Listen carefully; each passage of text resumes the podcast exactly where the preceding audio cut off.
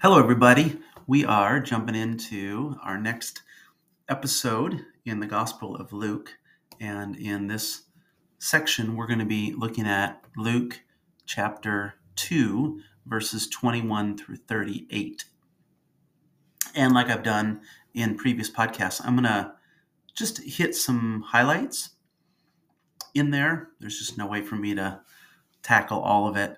So, a few things to make observations about, things that maybe you can think more about in your own personal study.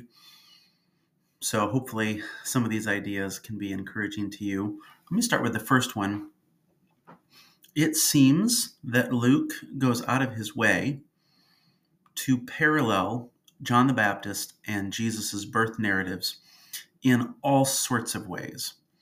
So, one of the things that you could do is look at those two narrative stories and write down all the parallel statements or descriptions that you find with John and Jesus' birth narratives. Uh, make a list and see what you come up with. And you might be surprised at some of the things that you see. It might produce some insight or reflection that you find really helpful, thought provoking, and lead you to worship. So, one obvious example would be the angels showing up, of course, and both of them receiving names that are given by the angel. Another idea, of course, would be the extremely unusual scenarios involving both birth stories, right? And then one that I noticed was the way it spoke of John the Baptist as growing uh, by the Spirit in wisdom and strength. And it says the same for Jesus, but it says more. It says more about Jesus uh, in that description. So if you were to look at those parallels, you might find some cool stuff worth thinking about. One of the things that I wanted to zoom in on a little bit more was the, the dedication that happens. Mary and Joseph bring Jesus to the temple, and as they do, there are certain things that they they follow from the law. And so I just wanted to look up some of those passages so you understand what's going on with why Mary and Joseph bring Jesus to the temple, why they bring what they bring to the temple. And so let me just read a couple passages to you. The first one is in Exodus chapter 13, verses 11 through 16. It says, When the Lord brings you into the land of the Canaanites, as he swore to you and your fathers, and shall give it to you, you shall set apart to the Lord all that first opens the womb.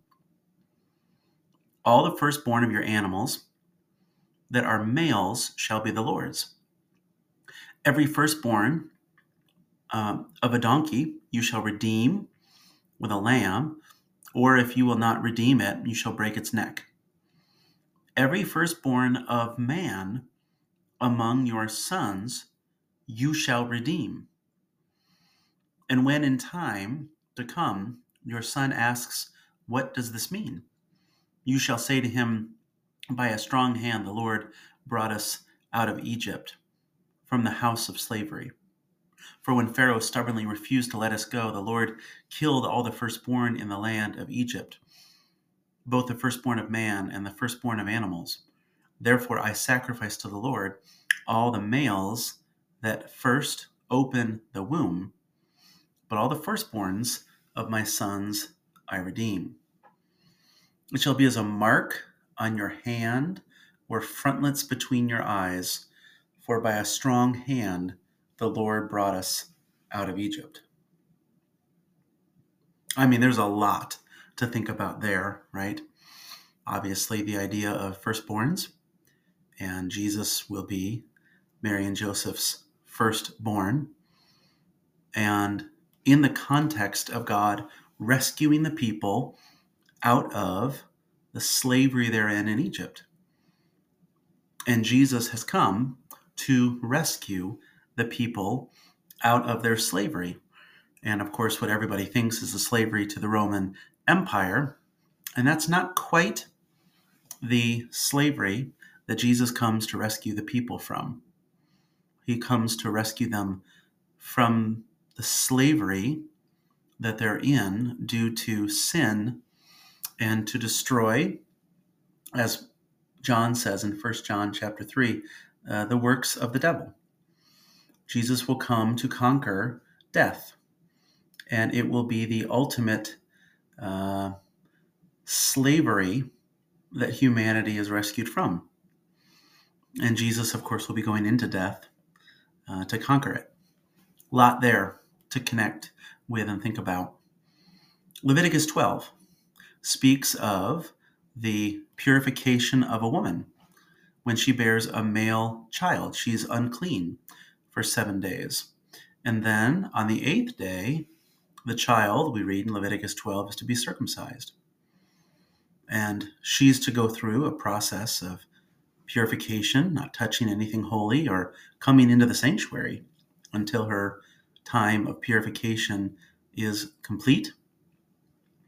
And so that's interesting. And the days of her purifying, when they're completed, whether for a son or a daughter, she shall bring to the priest at the entrance of a tent a lamb for a burnt offering and a pigeon or tur- turtle dove for a sin offering. And, then, and the Lord shall make atonement for her, and she shall be clean from her flow of blood. This is the law for her who bears a child, either male or female. And if she cannot afford a lamb, two turtle doves or two pigeons. And this is what Mary and Joseph bring. It's just that because they can't afford a lamb. And so they bring that. Um, so some context there for why they're bringing those animals for a sacrifice. Numbers 3:13. God says all the firstborn are mine. So it's that similar language to what we read before. So the the baby dedications, Mary and Joseph bringing Jesus to the temple, just wanted to provide a little context there um, for that. Next, number three, they encounter Mary and Joseph and Jesus. They sorry, that's my dog. My dog probably just saw a squirrel outside. So I'll just keep going. Simeon um, is somebody waiting at the temple area, and he encounters Mary and Joseph.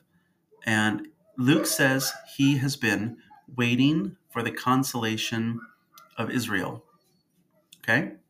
He's been waiting for the consolation of Israel. And then we're also going to encounter um, another person named Anna who was with those who were waiting for the redemption of Israel. So, the first thing that I just want to think about real quick is how Jesus' story relates to the story of Israel in the Bible. And I'm just curious, I'm asking you to think about your experiences as you've grown up in the church and done your personal study how have you experienced the story of Jesus? Have you experienced it more through the lens of the Gospels and the New Testament?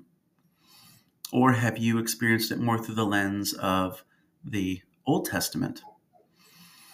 So, what would be problematic if we just experienced it through the lens of the, just the Gospels themselves and and what that means for the Christian life and thinking about the New Testament letters? If we just ignore the Old Testament storyline and how Jesus connects to it, I think that that's going to produce significant gaps in us understanding what the gospel writers are communicating. And then also gaps in how I'm to read um, forward into the letters. Because it seems to me that these all function together as one big story and the relationship of how the New Testament people of God relate to the Old Testament people of God is something that is worth thinking a lot about. Um, there, there's a particular line of thinking that I, I just find uh, problematic. Um, so I'll just I'll tell you what it is. Uh, it's called dispensationalism. We may have talked about this before, and uh, there might be some of you who are going to listen to this and you disagree with me, and that is all good. But my concern with dispensationalism is how it brackets the story of Jesus and the Gospels, separating them from the story of Israel, um, and making it connect to the letters in the New Testament as if the Christian life is a story that began at the Gospels and does not have roots in the Old Testament. Um, th- this is the experience that I've had um, in in that theological tradition. And that seems to me to be um, going in the wrong direction with how the gospel writers are thinking about Jesus.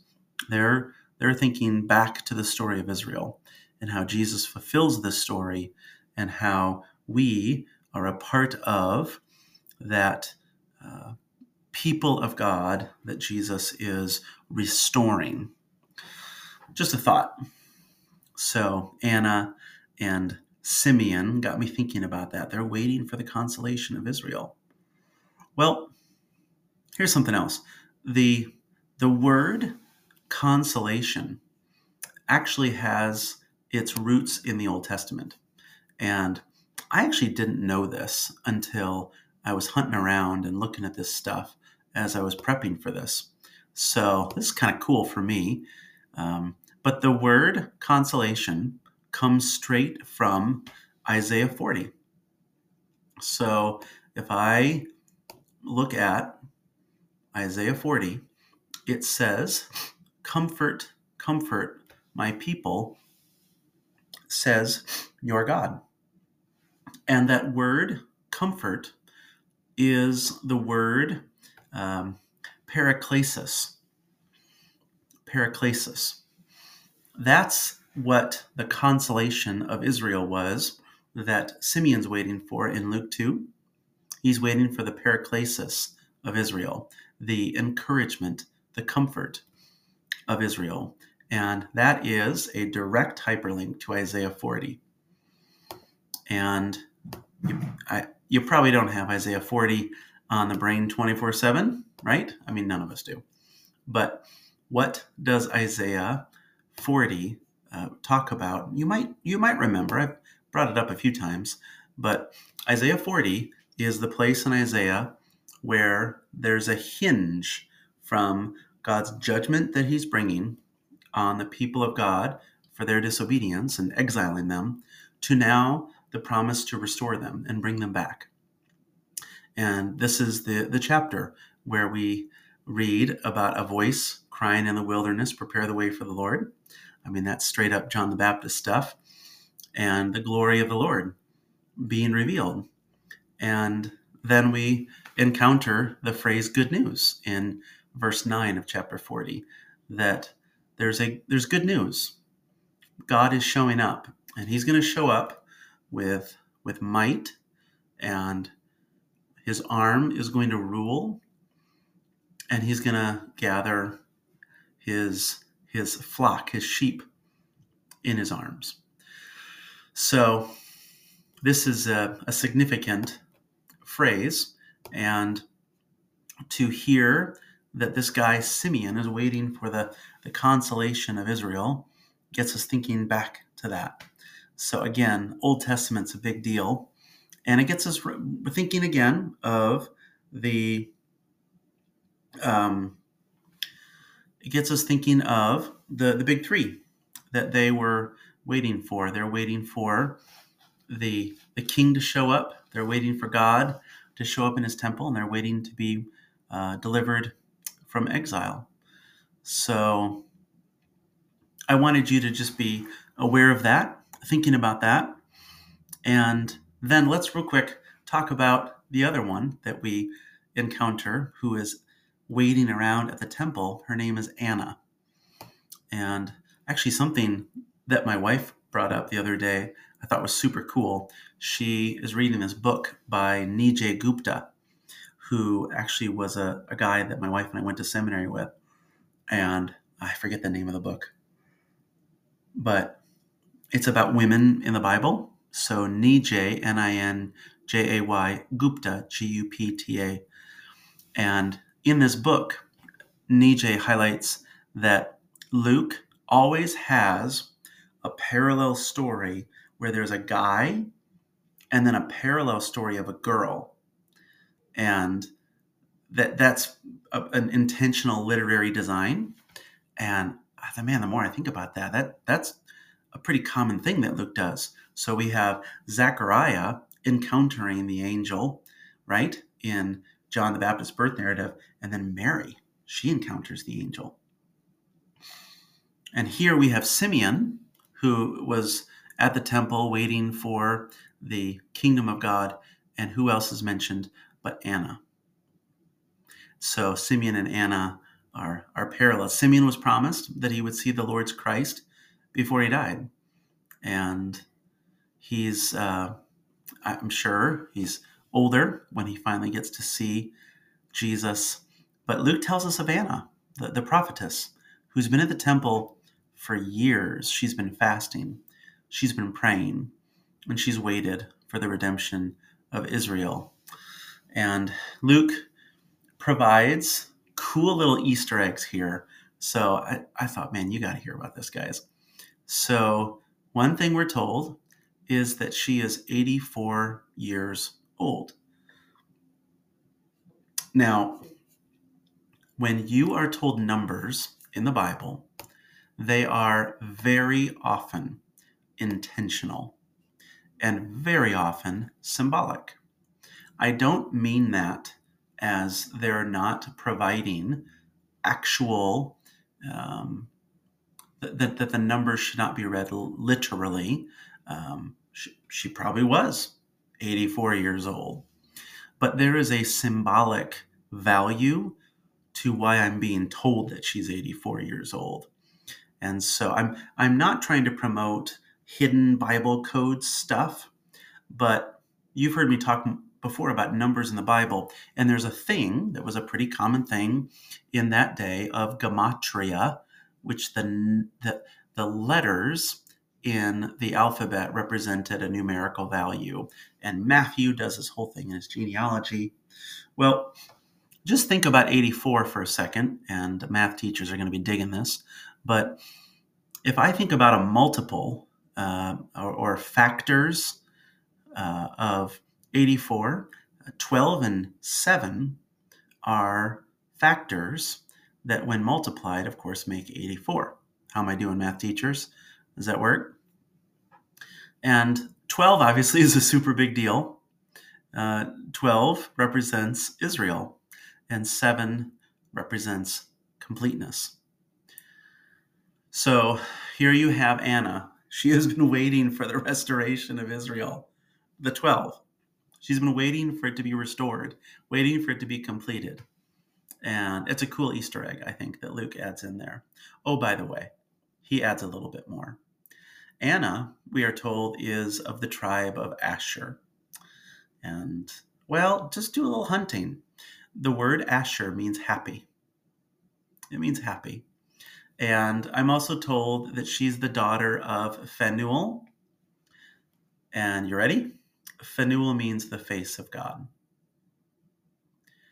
So I think Luke has some fun with us here at the end by saying, Anna, do you know why you're so happy? It's because you have seen the face of God, and it's in this human baby. And Israel's being restored, the consolation of Israel, the comfort of Israel has occurred because they're going to be rescued. And their rescue is going to come through this little child.